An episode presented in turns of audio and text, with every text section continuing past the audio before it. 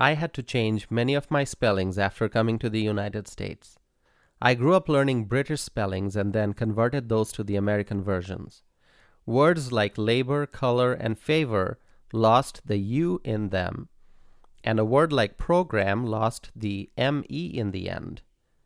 And a word like organize went from SE to ZE. And that's one other thing. I used to call the letter Z, and now I call it Z. So the word zoo, I would say it is Z O O, zoo, and now I say it is Z O O, zoo.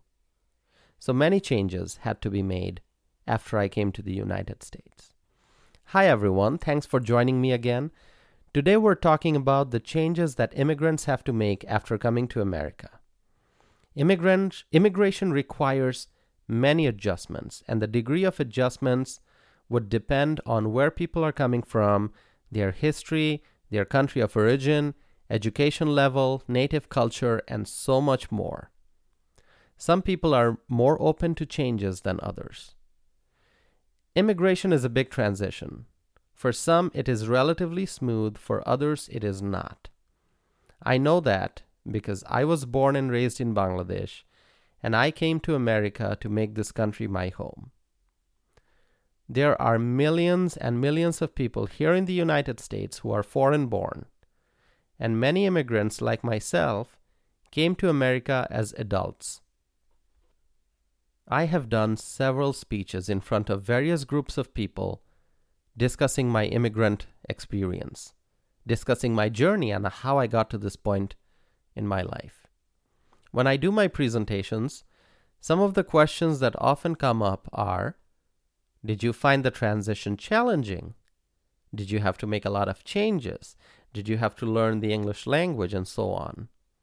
Now, the answers will vary depending on who you're asking. One of the biggest barriers that people face after they come to the United States is the language.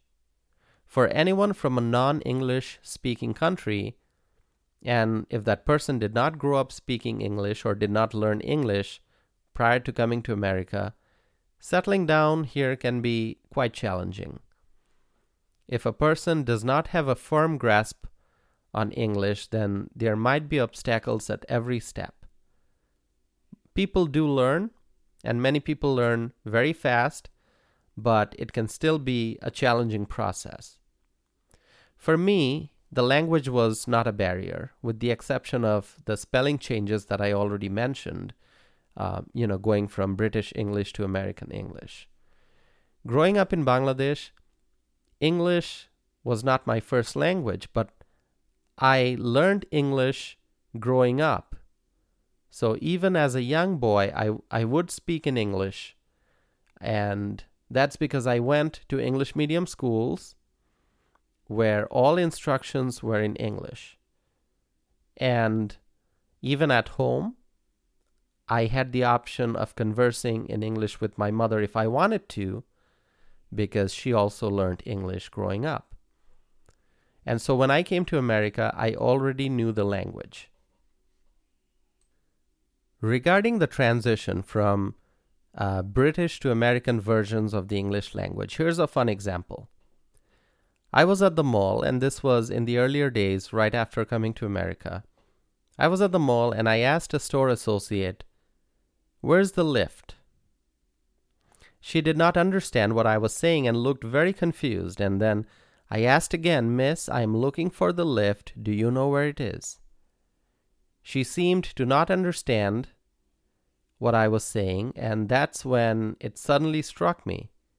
Here in the United States, a lift as I understood it, is called an elevator. And then I laughed at myself and um, I asked her again. I said, um, I'm actually looking for the elevator. Then the woman understood, obviously, and she pointed me in the right direction, and she was also smiling. Well, I grew up calling it a lift. And so that's one more change I had to make. I had to go from calling it a lift to calling it an elevator. The part of the world where I am from, um, the country of Bangladesh, It is a former British colony. The British left many years ago and the region gained independence, but the British influence continued. The British English is used in Bangladesh, and I had to take O and A level exams, which um, are part of the British standard of education, and therefore, um, the the British standard uh, influences um, English and many other things in that that part of the world.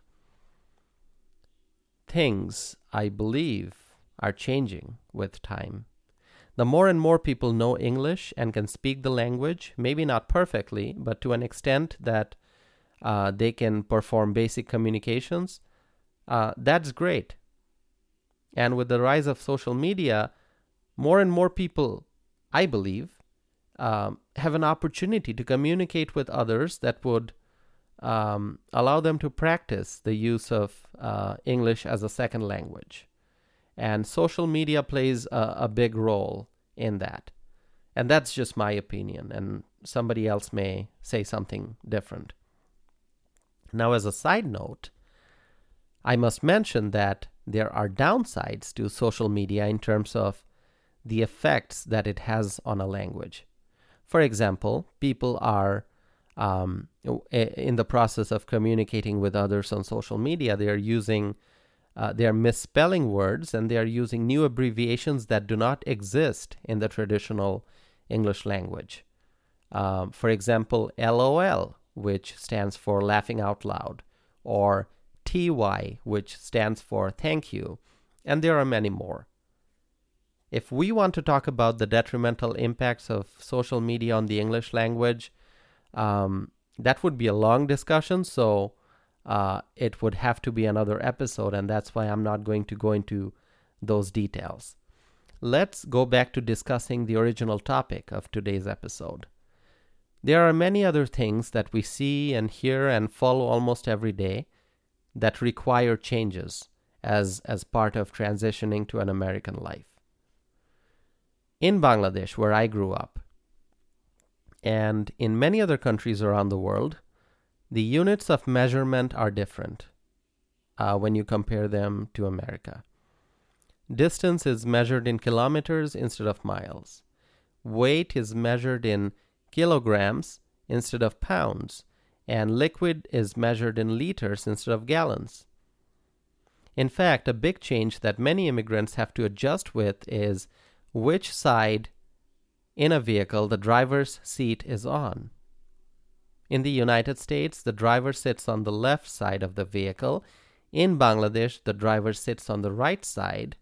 And likewise, the side of the road that people drive their vehicles on, um, in Bangladesh, it's different from the United States. It's just the opposite. And these are just some examples. And as I'm speaking to you, um, I can remember a speech that I once heard. It was delivered by a judge during a citizenship ceremony. And I don't remember the exact words, but I do remember the gist of his message. Regardless of where you are from, when you take the oath of allegiance, you become an American when, after you go through the entire citizenship process. You become an American but that does not mean that you will forget your culture and traditions. And I remember that in that speech, the judge also mentioned food. Immigrants don't have to give up the kind of food that they grew up eating. The people of every country in the world have their own staple food, or dishes that um, are tied to their culture or traditions. As immigrants, um, as immigrants are coming to the United States and, and, and becoming Americans, they embrace their new home and their new life. But it is almost impossible for people to give up the food that they, they have always consumed. Taste buds need to be satisfied. And that's why there are so many ethnic grocery stores in America. You know, Indian stores and Bangladeshi and Vietnamese and Italian and Middle Eastern stores and Chinese, Japanese, African, and the list goes on and on food is not just food that we consume to satisfy our hunger. food and the and the process of eating is an experience and it is tied to memories of old days. The smell and the taste and the texture of certain types of food please our senses in a special way. How many times so, how many types of rice dishes are there in the world? Hmm? If I were to ask that question, how many times of, how many types of rice dishes are there in the world? I don't know the number, but I do know that the answer is many. There are different kinds of rice grown in different parts of the world, and they are all prepared differently based on various cultures and people's tastes all over the world. A person may like a certain rice dish but not others. One of my personal favorite dishes is, is biryani, which is rice and meat cooked with some very special spices from the Indo Pak subcontinent region. There are rice and meat dishes in many countries and cultures, but those are not the same as my favorite biryani. I go to ethnic grocery stores often because at home I cook di- I cook dishes that are native to my country of origin. I embrace what's American. I am an American, but I also continue to experience and enjoy the kind of food that I grew up eating. Because it is really hard for people to give up the types of dishes that they ate as a child, as they ate um, as as teenagers, the food that they ate growing up. It is part of who they are and how how they how they grew up. These ethnic stores, when you walk into one of these, there may be a certain kind of aroma which may be specific to the region of the world that it is representing. And thanks to global trade, no matter where in the United States you are, you will always find stores within a certain radius that uh, sell food, spices, or other ethnic ingredients that are specific to uh, certain cultures or parts of the world. In, in the big cities in America, there are ethnic enclaves, and these are neighborhoods or areas populated heavily by people of a particular ethnic, uh, ethnic, ethnic group.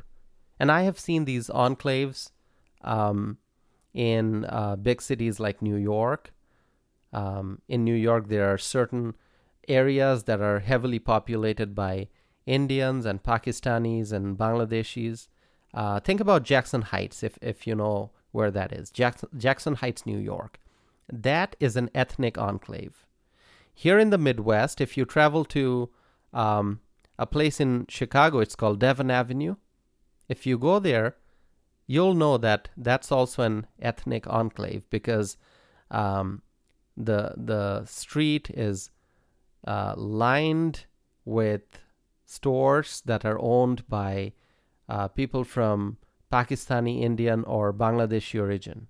And when you go into any such neighborhood, you will find restaurants and grocery stores and, and shops that sell clothes and jewelry from various parts of Asia or, or Africa or Latin America, and the list goes on. When immigrants come to America, they may get drawn into an ethnic enclave like this, where they may associate, interact, and um, be with people from their country of origin. But that is certainly not the case for everyone. But it's certainly a trend that is true in the case of many immigrants. And that takes us to the topic that I am discussing today, which is adjustments that immigrants have to make as they transition to an American life, and the things that they may still hold on to based on their culture or background. When I came to America, I did not want to get drawn into any specific ethnic enclave. I chose Madison to be my home and this is a very diverse city. People from all over the world and from all walks of life make their way to Madison, either for work or education or something else. Regardless of color and creed, Madison, Wisconsin is a home for everyone. But I still remember what the judge said during uh, a citizenship ceremony that I attended. He said his message was don't forget your culture, don't give up your food. And I have not given up the food that I um, ate growing up. I still buy groceries and make Bangladeshi dishes at home, while also enjoying a variety of other American, Italian, Indian, Thai, and other cuisines. But I will always crave for the kind of food that my mother would cook when I was growing up. No matter what else is available to me, I will always crave for the aroma and the taste of Bangladeshi food, and that's why Bangladeshi food is still a very big part of my life. I have friends who are Italian, and they were born and raised here, but they crave for Italian food because that's what they largely ate um, at home as they were growing up. Now let's talk about climate, and that's my next point climate. It matters. It's a very big, big part of our lives. I was I was born and raised in a very warm climate, very warm, sunny, and often humid. But now I live in the cold Midwest. The first time I saw snow as um, in person, the first time I saw snow in person was after I came to the United States. Prior to that, I had never seen snow except for on television. Let me tell you, it is an amazing feeling the first time you see snow as an adult and you get to touch snow and you get to feel snow.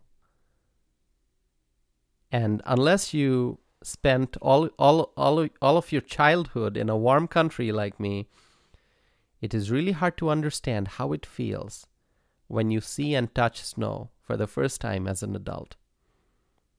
For many people in the United States, snow is just a part of life. It's what people have always seen. Uh, think about Christmas movies, right? Um, s- snow is a big theme in a Christmas movie. Most Christmas movies show snow. And, um, you know, uh, most movies would show snow on uh, Christmas morning or um, Christmas Eve. But for me, I experienced snow for the first time as an adult. And so that brings me back to the changes that immigrants have to make.